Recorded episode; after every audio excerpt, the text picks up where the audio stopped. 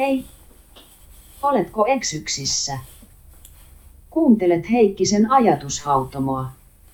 Jos eksyit ensimmäistä kertaa mukaan, olet lämpimästi tervetullut. Ajatushautomon teemoja ovat muun muassa johtaminen, oppiminen, sosiaali- ja terveydenhuolto sekä sosiaalipolitiikka. Tervetuloa mukaan! Tänään ajatushautomossa käsitellään John Ravelsin oikeudenmukaisuusteoriaa. Pohdin, miten oikeudenmukaisuusteoriaa voisi soveltaa tulevilla hyvinvointialueilla. Tämä voisi olla yksi uusia avaus hyvinvointialueiden omistajaohjaukseen. Tämä teksti on alun perin julkaistu kunnallisalan kehittämissäätiön julkaisussa 4. lokakuuta 2021 nimeltä Sotesopan keittokirja Sote-uudistuksen taustatekijät ja käännekohdat. Kirjoittanut Esa Ahonen, Maire Ahopelto, Matti Heikkinen, Marjo Huovinen Tervo, Terho Pekkala et Tolonen Eija, toimittanut. Omistajaohjaus, palveluverkon uudistaminen ja RAVS. Kainuun soten ja muiden vastaavien kuntayhtymien yksi strateginen haaste on niin sanottu omistajaohjaus. Niin kunnissa, kuntayhtymissä kuin tulevissa hyvinvointialueissa omistajaohjaus ilmaisee ne periaatteet ja toimenpiteet, jotka tulee ottaa huomioon. Toimenpiteet huomioidaan muun muassa perustamissopimuksissa, yhtiöjärjestyksissä, sopimuksissa ja henkilövalinnoissa. Katso kuntalaki 401 2015 pykälä 46. Omistajaohjaus on jännitteinen ja osin ristiriitainen ilmiö. Maakuntien ohjausmallien Leskelä YM 2018 95-96 selvityksen keskeinen havainto on, että hierarkkisessa budjettiin ja hallintosääntöön, kuten kuntayhtymät, perustuvassa ohjausmallissa on haasteita, joita ei kyetä käytännössä ratkaisemaan tyydyttävällä tavalla. Budjettiin perustuvissa ohjausmalleissa ei ole ollut julkisella puolella kannustimia ja sopimusohjauksen haasteita ovat olleet tilaajaosaamisen hidas kehitys sekä poliittinen ohjaus sekä tuottajan että tilaajan toiminnassa. Lisäksi keskeinen haaste on ollut tavoitteiden vastakkaisuus. Järjestäjä haluaa mahdollisimman korkean laadun ja mahdollisimman pienet kustannukset, kun sopimusohjauksessa tuottaja haluaa maksimoida liikevoiton sekä budjettiohjausmallissa minimoida resurssit ja tuotannon. MT. Omistajaohjaus voidaankin nähdä usean tason ilmiönä. Kuntayhtymässä omistajaohjaus ulottuu valtuuston lisäksi omistajakuntien tekemiin ratkaisuihin ja periaatteisiin. Sote-uudistuksen myötä tulevaisuudessa uutena tasona tai ulottuvuutena sosiaali- ja terveydenhuoltoon vaikuttaa myös valtion omistajaohjaus, joka on aikaisempaa suorempaa, muun muassa maakuntien ja ministeriöiden ohjausneuvottelut. Kainuun soten alueella omistajaohjauksen jännitteisyys ja ristiriidat ovat tulleet kauniilla tavalla esille niin pienissä kuin suurissa palveluverkon muutoksissa ja murrosvaiheissa. Esimerkiksi Puolangan kunta päätti järjestää sotepalvelut omana toimintana ja ulkoisti palvelut yksityiselle palveluntuottajalle vuoden 2013 alussa, kun Kainuun sosiaali- ja terveydenhuollon kuntayhtymä aloitti toimintansa ja aikaisemman erillislain voimassaolo päättyi murrosvaiheen järjestelynä. Kuntayhtymän ja alueen kuntien välillä on aika ajoin ollut aloitteita yksittäisten sosiaalipalveluiden järjestämisestä kunnan toimesta, muun muassa kuntouttava työtoiminta, vaikka NS paras lainsäädäntö 169 200 7 velvoittaa järjestämään sosiaali- ja terveydenhuollon vähintään 20 000 asukkaan väestöpohjalla. Usein intressinä näissä neuvotteluissa on usein ollut palvelun kytkeytyminen kunnan talouteen. Kainuun alueella kunnat vastaavat työmarkkinatuen kuntaosuuden rahoituksesta. Tältä osin keskiössä ei ole ollut kuntalaisten palvelutarpeet, vaan palvelujärjestelmän rahoitukseen liittyvä kannustin. Myös Kainuun kuntien järjestäjä, omistajaohjaus Kainuun soten, tuottaja, suuntaan on ollut taloudenhoidon näkökulmasta samoja periaatteita noudatteleva viime vuosina.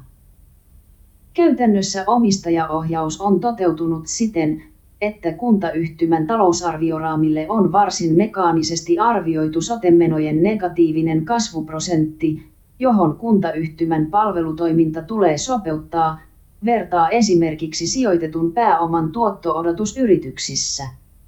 Oman haasteensa neuvotteluihin on tuonut SE, ettei kuntayhtymän perussopimuksen mukaisissa neuvotteluissa ole useinkaan ollut halukkuutta tinkiä sotepalveluiden korkeasta laadusta ja palvelutasosta. Huomionarvoista on SE, että myös tulevassa sote-uudistuksessa odotuksia on asetettu sotemenojen kustannusten hilinnälle, joskin menettelytavat ovat hieman erilaiset kuin tällä hetkellä Kainuun sotessa. Vastaavan kaltaisen resurssiohjauksen on jo aikaisemmissa selvityksissä ja tutkimuksissa havaittu aiheuttavan monia ongelmia. Esimerkiksi epärealistiset talousarviot toimivat palveluiden kehittämistä vastaan kahdella tavalla. Ensinnäkin ne antavat paikallismedialle uutisia, joiden mukaan kuntayhtymään ei voi luottaa, koska sille annettu talousraami ei riitä ja lisätalousarviot ovat vakiouutisia. Tämä voi luoda kuntalaisille kuvan siitä, että palvelut ovat huonosti johdettuja ja kalliita. Toiseksi alibudjetointi opettaa johtajille, että kuntien asettamat raamit ovat epärealistisuudessaan sellaisia, ettei niitä tarvitse noudattaa. Laine YM 2011 42. Havaintoja kipupisteistä. Terveydenhuollon järjestämissuunnitelman liitteenä olevasta NS-ruksilistasta palveluiden järjestämisestä Kainuun alueella on noussut periaatteellinen ydinkysymys. Ruksilista nähdään omistajakuntien näkökulmasta usein palveluiden tuottamista ja järjestämistä ohjaavana asiakirjana. Tämä siitä huolimatta, että ylintä päätösvaltaa kuntayhtymässä käyttää yhtymävaltuusto.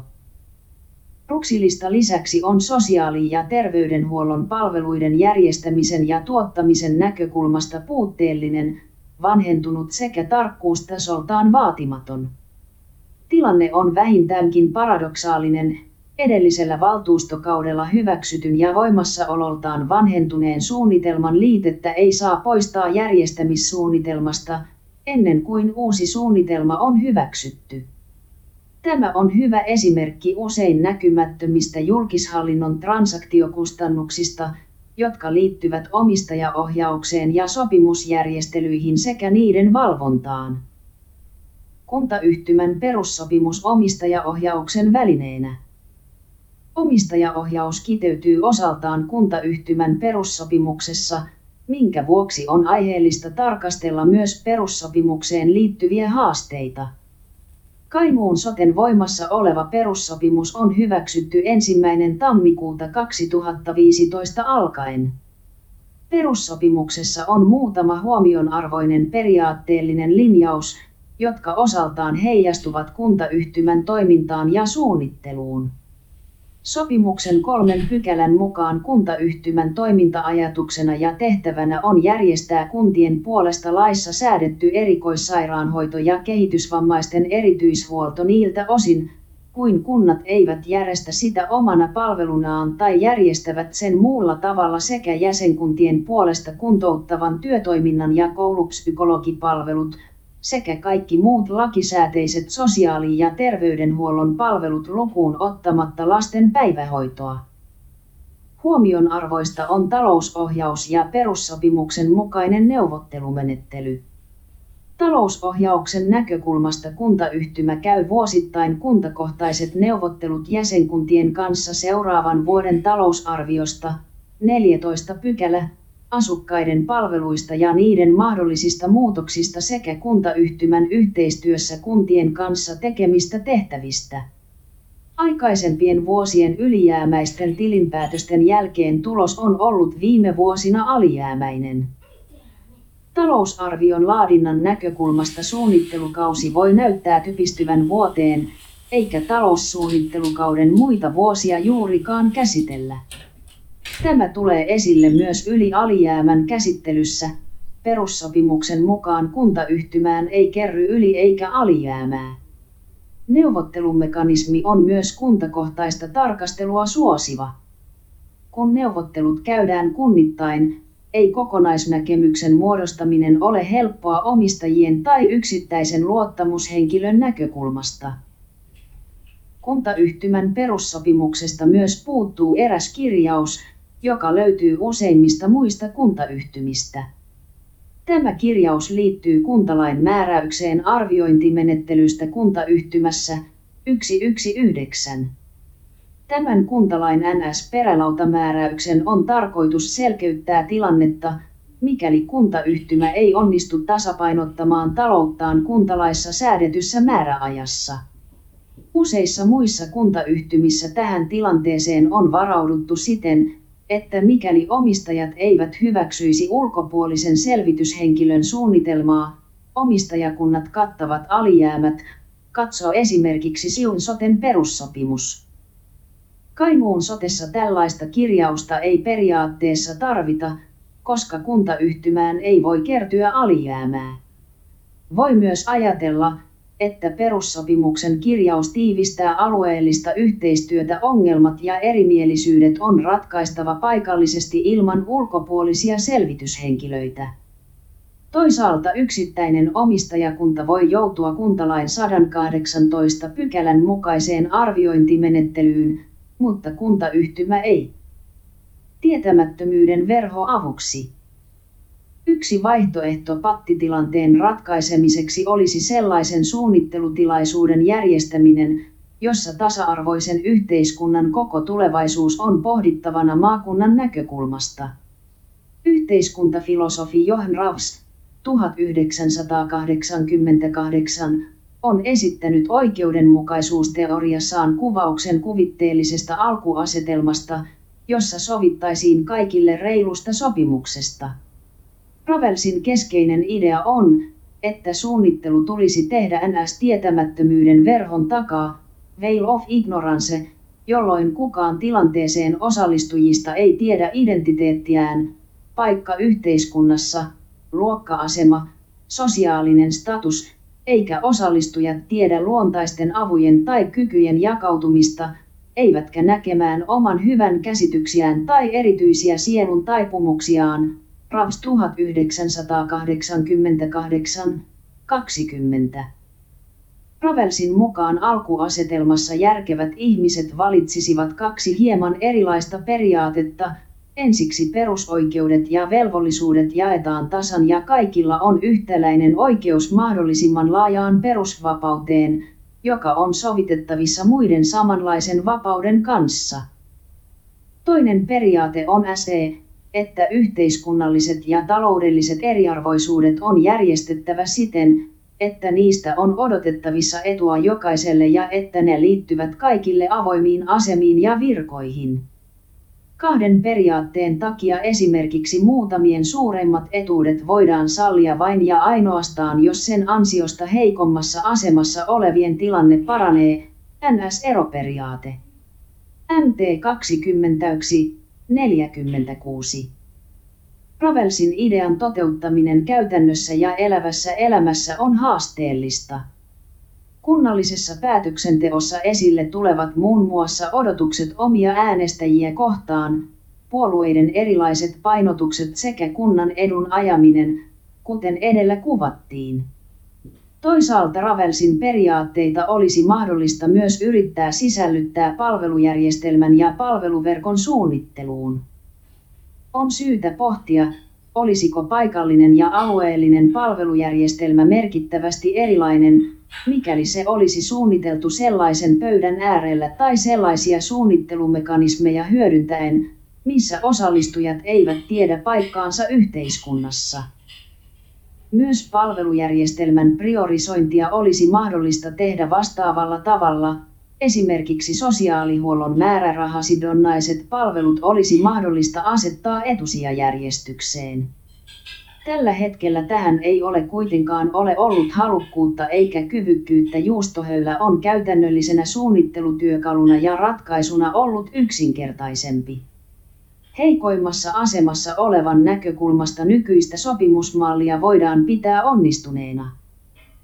Kuntayhtymän perussopimus turvaa palvelut ilman vaaraa arviointimenettelystä ja kuntien edunvalvonta on heikentänyt kuntayhtymän mahdollisuuksia tehdä merkittäviä muutoksia palvelujärjestelmään. Nähtäväksi jää, minkälaisen murroksen tuleva hyvinvointialueuudistus tullessaan mahdollistaa. Jos kunnissa ja tulevilla hyvinvointialueilla halutaan pyrkiä parempaan omistajaohjaukseen, on se mahdollista. Yhdistämällä esimerkiksi Ravelsin tietämättömyyden verho Delphi-menetelmään tai NS Nominal Group Technique, NGT, menetelmään, omistajaohjaukseen olisi löydettävissä uusia avauksia. Tietotekniikka ja erilaiset sähköiset oppimisalustat mahdollistavat tietämättömyyden verhon toteuttamisen käytännössä mikäli niin haluamme. Kirjallisuus. Leskelä RL, Risanen A, Tolkki H, Valtakari M, Uusikylä P, Ranta T maakunnan ohjausmallit Mohju. Helsinki, Valtioneuvoston kanslia, 2018. Laine T, Airaksinen J, Kyösti A, Härkönen H. Raamit kaulassa. Rakenteet ja johtaminen sosiaali- ja terveydenhuollon yhteistoiminta-alueilla. Kuntaliitto, Helsinki 2011. Raps J. Oikeudenmukaisuusteoria. Som, Terhi Pursiainen. Kaksois VSOY, Juva 1988.